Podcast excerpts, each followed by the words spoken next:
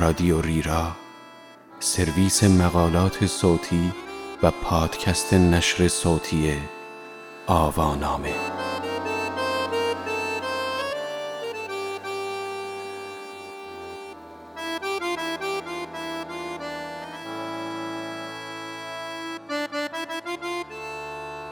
تصویر خیالی کارتون خواب ها از جایی به اسم خانه.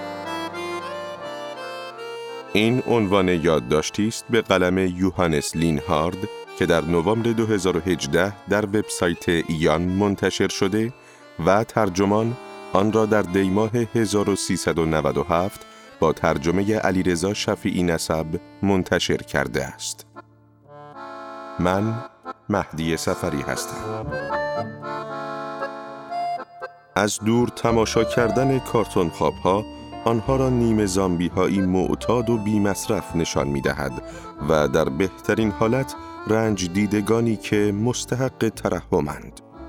اما پژوهشگری که در میان آنها زندگی کرده است می‌گوید تمرکز بر رنج و بدبختی بی ها تصویر کاملی از زندگی آنها به ما نمی دهد. ساکنان کنار خیابان خلاقیت هایی به خرج می دهند تا احساس کنند واقعا در خانه خودشانند. انتخاب نقطه مشخصی برای خواب، منظم کردن خنزر پنزرهای اطرافشان و تنظیم برنامه ای معین برای کارهای روزانه مثل تکدیگری و حتی نشعگی.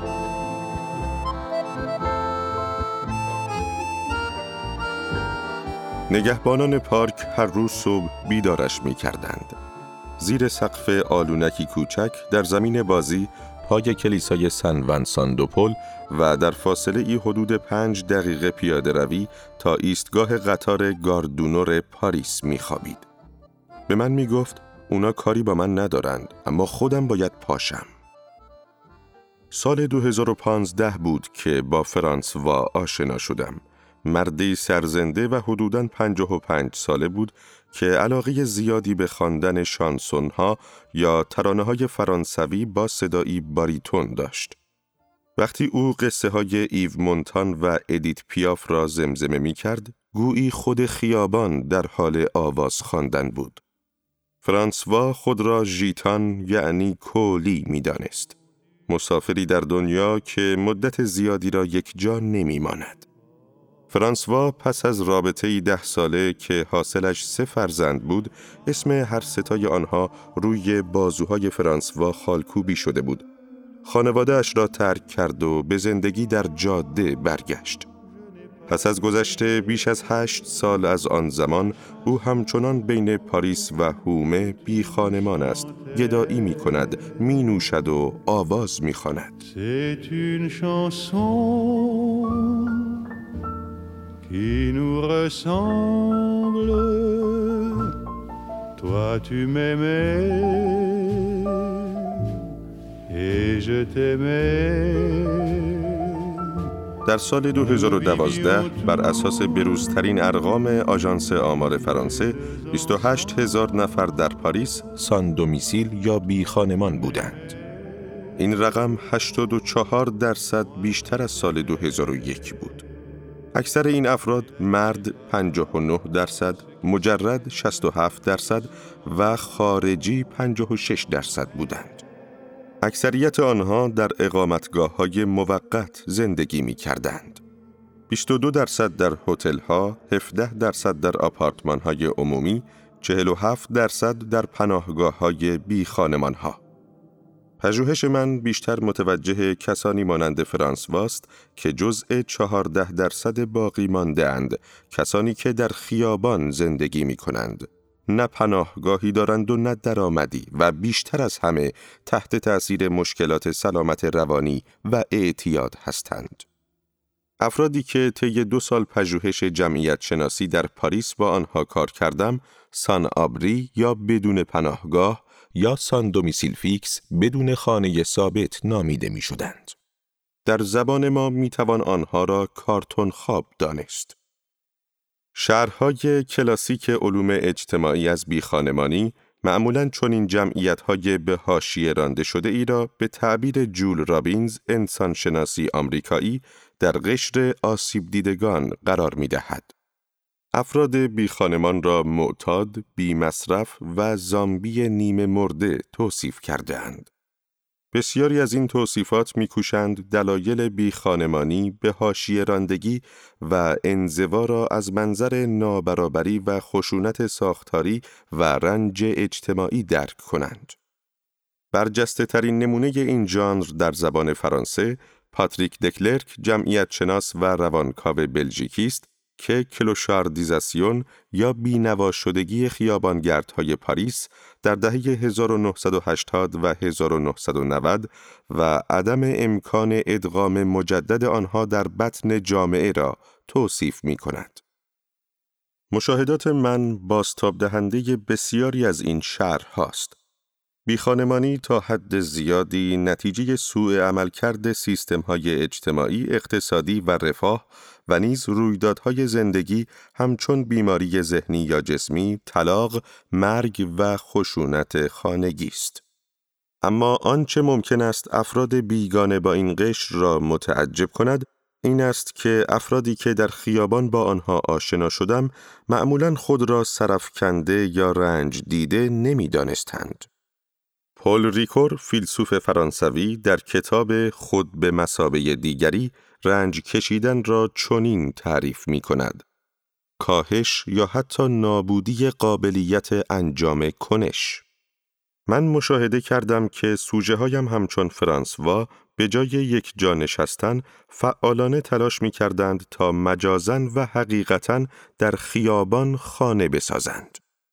تمرکز بر تجربیات منفی و رنجهای بی ها لاجرم تصویری ناکامل به دست می دهد و فعالیت‌های خلاقانه و چارجویانه آنها برای کنار آمدن با موقعیتشان را از قلم می اندازد.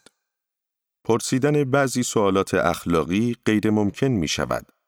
مثلا اینکه برای داشتن یک زندگی خوب یا زندگی بهتر یا حتی یک خانه در خیابان چه چیزهایی لازم است.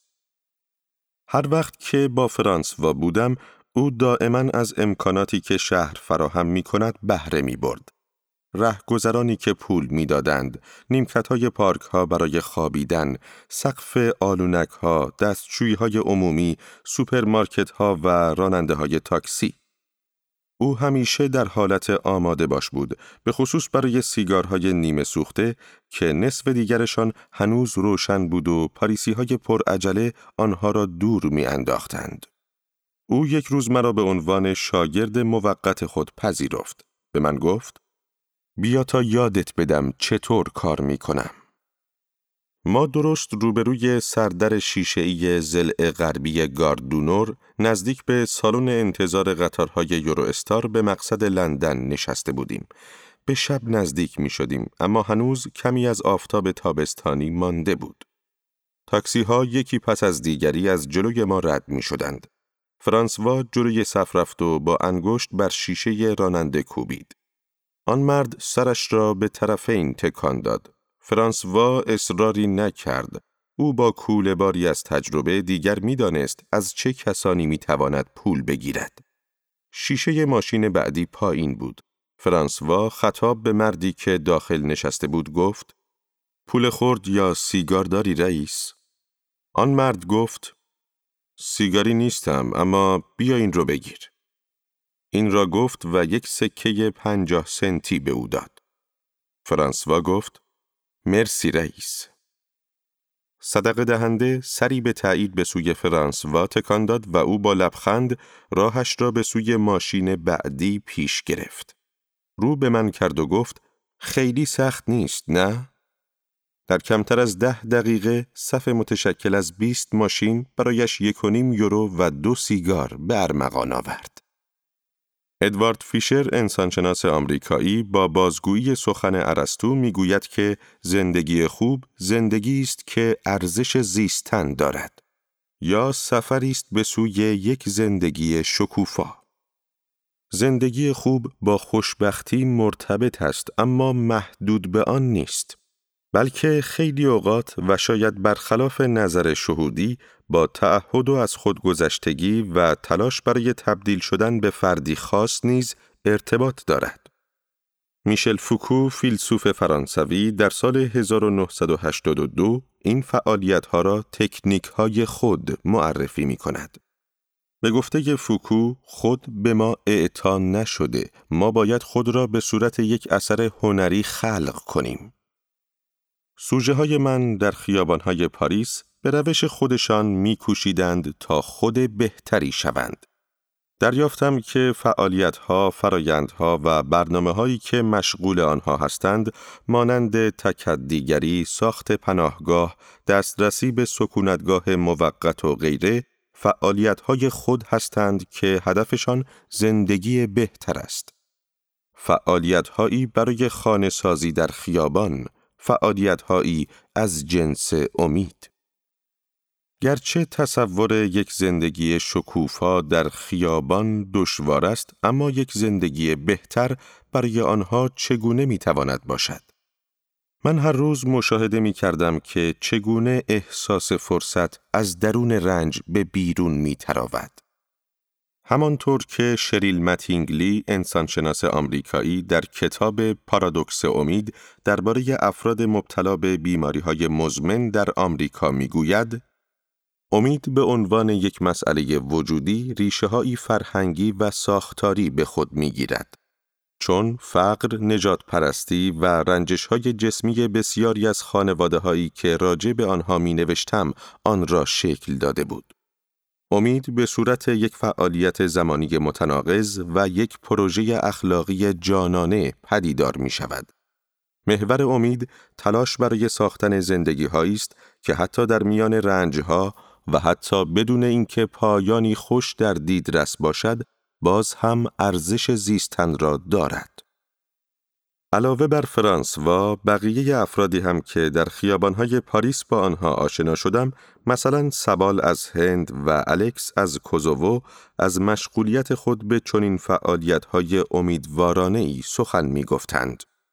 با دنبال کردن آنها به درون نوانخانه ها، مراکز گذری، مؤسسات دولتی و پناهگاه های افراد بیخانمان مشاهده کردم که آنها در تلاش برای رسیدن به زندگی بهتر دو راه را در پیش می‌گیرند که هر دو آنها مرتبط با انگاره خانه است. سوژه هایم در پاریس آرزوی یافتن و برگشتن به نوعی وطن را داشتند که معمولا متعلق به دوران گذشته است و این در حالی بود که روزانه در تلاش برای ساختن خانه ای جهت بقا بودند. این برای آنها به مسابه نوعی زندگی بهتر بود. در دسامبر 2014 آخر شبی بود که با سبال آشنا شدم. او در فاصله ای نچندان زیاد از ورودی اصلی گاردونور با دیگر دوست پنجابیش بوتی نشسته بود. این دو دوست وضعیت چندان مناسبی نداشتند. بدون پتو و حتی بدون کارتونهای معمول زیر پا در پیاده رو لمیده بودند. سبال و بوتی خود را در لباسی نازک پیچانده و به هم چسبیده بودند در حالی که گاه و بیگاه بر اثر الکل و خستگی به خواب می رفتند. سبال پس از فرار از یک زندان در هند و پس از گذران مدتی در کره جنوبی و ایتالیا در سال 2013 به فرانسه آمده بود. او هیچگاه به من نگفت چرا به زندان افتاده و فقط همینقدر اشاره کرد که به چاقو ربط داشته. هر طور شده بود خود را به کره رسانده بود و آنجا هم به خاطر جرمی دیگر مدتی در زندان بود. بعد از آن هم به ایتالیا رفته بود. فرانسوی سبال هنوز آنقدری خوب نبود که با من صحبت کند اما به انگلیسی چیزهایی به من می گفت. خواهش می کنم گرسنمه می‌تونید کمکم کنید خواهش می کنم. پس از مدتی متوجه شدم که سبال عمدتا پنجابی صحبت می کند. چرا که دور او را گروهی از افراد پنجابی از جمله بوتی گرفتهاند. چند ماه طول کشید تا متوجه دستبند روی مچ سبال شوم. دستبندی ساده، نیاراسته و آهنی را بر مچ راستش بسته بود. به این دستبند کرا می گفتند که نشانه عضویت در مذهب سیک بود. سبال فردی بسیار معتقد بود و نسبت به ایمان خود اطمینان کامل داشت. او می گفت من می‌دونم آدم خوبیم و خدا من رو دوست داره. بالاخره یه راهی واسه خروج از این وضع پیدا می کنم. خدا کمکم می‌کنه. سبال امید و اشتیاقش را برای خروج از خیابان و نهایتا خروج از فرانسه از دست نداده بود. برخلاف بوتی که متعهل نبود، همسر و دختر جوان سبال در هند به او انگیزه ای قوی برای بازگشت می‌دادند. می گفت حدود شیش سال ندیدمش. حدود یه سالم هست که باهاش حرف نزدم. می‌خوام پیشش باشم و خواهم بود. می‌گوید دلش برای معبد طلایی نزدیک خانهشان تنگ شده ظاهرا خاطره آنجا او را زنده نگه می داشت. حتی بوتی هم در نقشه های او بود. می گفت هر دومون میریم خونه مگه نه؟ من میبرمت به خونه و با هم میریم معبد. برای بسیاری از افراد بی خانمانی که در لندن و پاریس با آنها آشنا شدم، خانه با مکانی عجین بود که از آن جدا شده اند و آرزو دارند به آن برگردند. مکانی که حامل چیزی است که لیز کنیون جامعه شناس انگلیسی آن را حق بازگشت و حس خواستگاه می نامد. پژوهش سارا احمد در سال 1999 در مورد نوشته های مهاجران به خصوص زنان آسیایی ساکن بریتانیا نیز تایید کننده این دیدگاه خانه به مسابه چیزی در آینده بلند مدت است. این دانش پژوه بریتانیایی استرالیایی می نویسد که خانه معمولاً یک مقصد است، جایی برای سفر کردن. فضایی که بیشترین شباهت را به خانه دارد و راحتترین و آشناترین است. در واقع فضای سکونت نیست بلکه فضایی است که فرد خیشتن خود را تقریبا اما نه کامل راحت و در خانه مییابد. یعنی من اینجا هستم. در چنین فضایی سوژه دارای مقصد و مسیر سفر و در واقع آینده است. اما با داشتن چنین مقصدی هنوز نرسیده است. از این منظر خانه مربوط به حال نیست. قطعا مکانی برای رنج منفعلانه هم نیست بلکه مربوط به امیدها و تبدیلش به مکانی خیالی است که هنوز نرسیده است برای سبال این مکان در زادگاهش هند است یا به طور دقیقتر نسخه ای از هند که در آن تحت پیگرد نباشد و منبع درآمد کافی برای تأمین مناسب خانوادهش داشته باشد. اطمینان او از خوشبختی آینده و زندگی بهترش ریشه در خاطرات آرمانی ساخته اش دارد. سبال دوست نداشت در مورد مشکلات حقوقیش در هند حرف بزند. از زمانی که او خارج بوده، هند به نمادی از خانواده، دین و تعلقش به گذشته تبدیل شده. در فرانسه تنها ارتباط با ثبات او به این بخش از خانه دو چیز بود. خاطراتش و اجتماع پنجابی هایی که بخشی از آنها بود. تکلم به زبان خودش باعث می شد این خاطرات زنده بماند. باز تولید و تقویت نسخه آرمانی شده و خاطره شده از وطنش کل آینده سبال بود. این کار همچنین باعث می شد سبال انگیزه بگیرد تا چیزی را که در زمان حال گاهی درد و رنج است تحمل کند. امید به آینده بهتر به صورت اراده و قدرت کوتاه مدت برای ساختن روزانه یک خانه بروز می‌یابد. وطن تنها یکی از انواع خانه ای بود که طی پژوهش‌هایم با آن روبرو شدم. این انگاره مربوط به آینده، امید و اشتیاق بود. نسخه دیگر خانه در زمان حال بود و قرابت بیشتری با بقای روزمره داشت. الکس که بیش از پانزده سال پیش از کوزوو به فرانسه آمده بود، مجبور بود تقریبا هر روز برای خود خانه ای بسازد و فردا دوباره از نو. او هنوز حق اقامت نگرفته بود و میکوشید با اخذ پناهندگی مورد حمایت دولت قرار بگیرد. الکس طی پنج سال اخیر عمدتا در خیابان بوده است. وقتی با الکس آشنا شدم، او نقطه ای ظاهرا تصادفی را در سمت مقابل گاردولس برگزیده بود. وقتهایی را که در مراکز مخصوص افراد بی خانمان نبود، روز و شبش را اینجا می گذراند. این ساختمان که مالک آن شرکت ملی راه آهن فرانسه SNCF بود، گوشه هایی دنج میان ستونهای سنگی عظیم داشت. الکس در سمت شرقی بود و سقفی کوچک در فاصله پنج طبقه بالای سر او بود. خلوتگاه الکس که یکی از چندین تورفتگی قابل استفاده بود، نزدیکترین آنها به خروجی بود. معمولا یکی از چندین پلیسی که در ایستگاه گشت می‌زنند مراقب مکان الکس بود. الکس می گفت حضور پلیس یکی از دلایلی است که این نقطه را انتخاب کرده است. او برخلاف بسیاری از آشنایان بی خانمانش پلیس را مایه امنیت می دانست. پلیس ها باعث می شدند تا او احساس امنیت فیزیکی کند، خشونت را از او دور می کردند و نظم آنجا را حفظ می نمودند. الکس جدای از اینکه در مورد محیط اطراف محل خوابش دقت زیادی به خرج می‌داد، اهمیت زیادی هم برای نظم آنجا قائل بود. وقتی در اوایل سال 2015 پیش او رفتم، فوراً متوجه شدم این تو رفتگی چقدر مرتب چیده شده است. او تک کارتونهایی را که حکم کف پوش داشتند پاره کرده بود تا دقیقا درون دو متر مربع فضای میان دیوارهای سنگی جا بگیرند. دولای کارتون الکس را از سنگ سرد زیر پایش جدا می کرد. لایه دیگر کارتون هم دیوار پشت سر او را شکل می‌داد. کل این سازه شبیه به یک کمد دیواری سفارشی بود.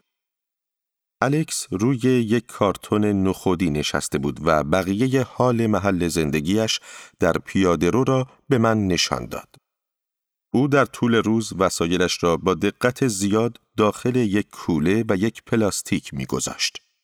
وقتی از خلوتگاه خود خارج می شد، این دو کیف را با خود می برد.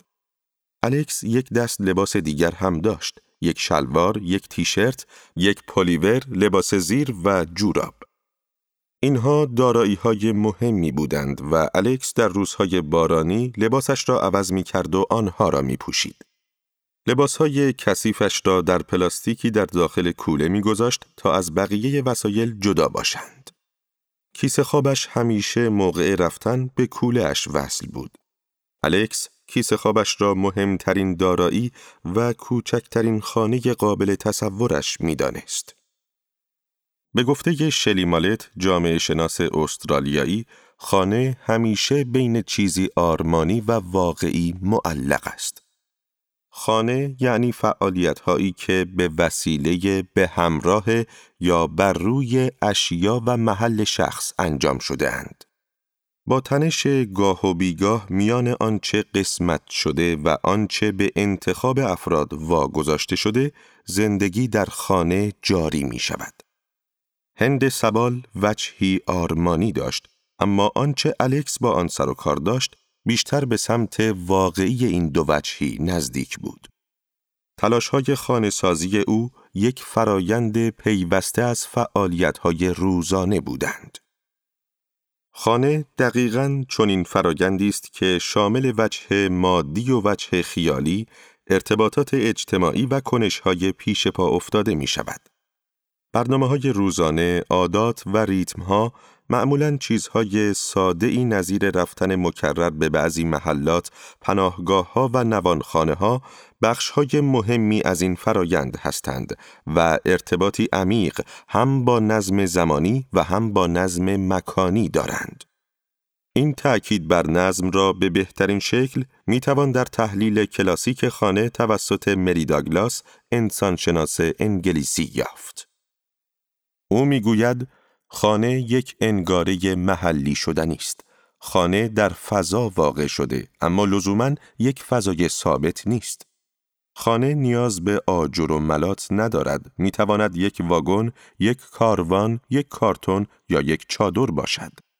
نیازی نیست فضای بزرگی باشد اما باید فضا باشد چون خانه با به کنترل درآوردن مقداری فضا آغاز می شود. فعالیت های روزمره الکس نمونه ای عینی از به کنترل درآوردن فضاست. ساختن یک پناهگاه یعنی فضایی فیزیکی برای خواب نهایتا تلاشی در راستای نظم و بدین معنا فرایند خانه‌سازی روزانه است. او کنجی را برگزیده، آن را با کارتون و وسایل دیگر تزئین کرده و عادات فضایی همچون ذخیره جداسازی و دستبندی برخی وسایل به مهم نچندان مهم و تمیز کثیف و مسدود نمودن فضا در خود را به وجود آورده است.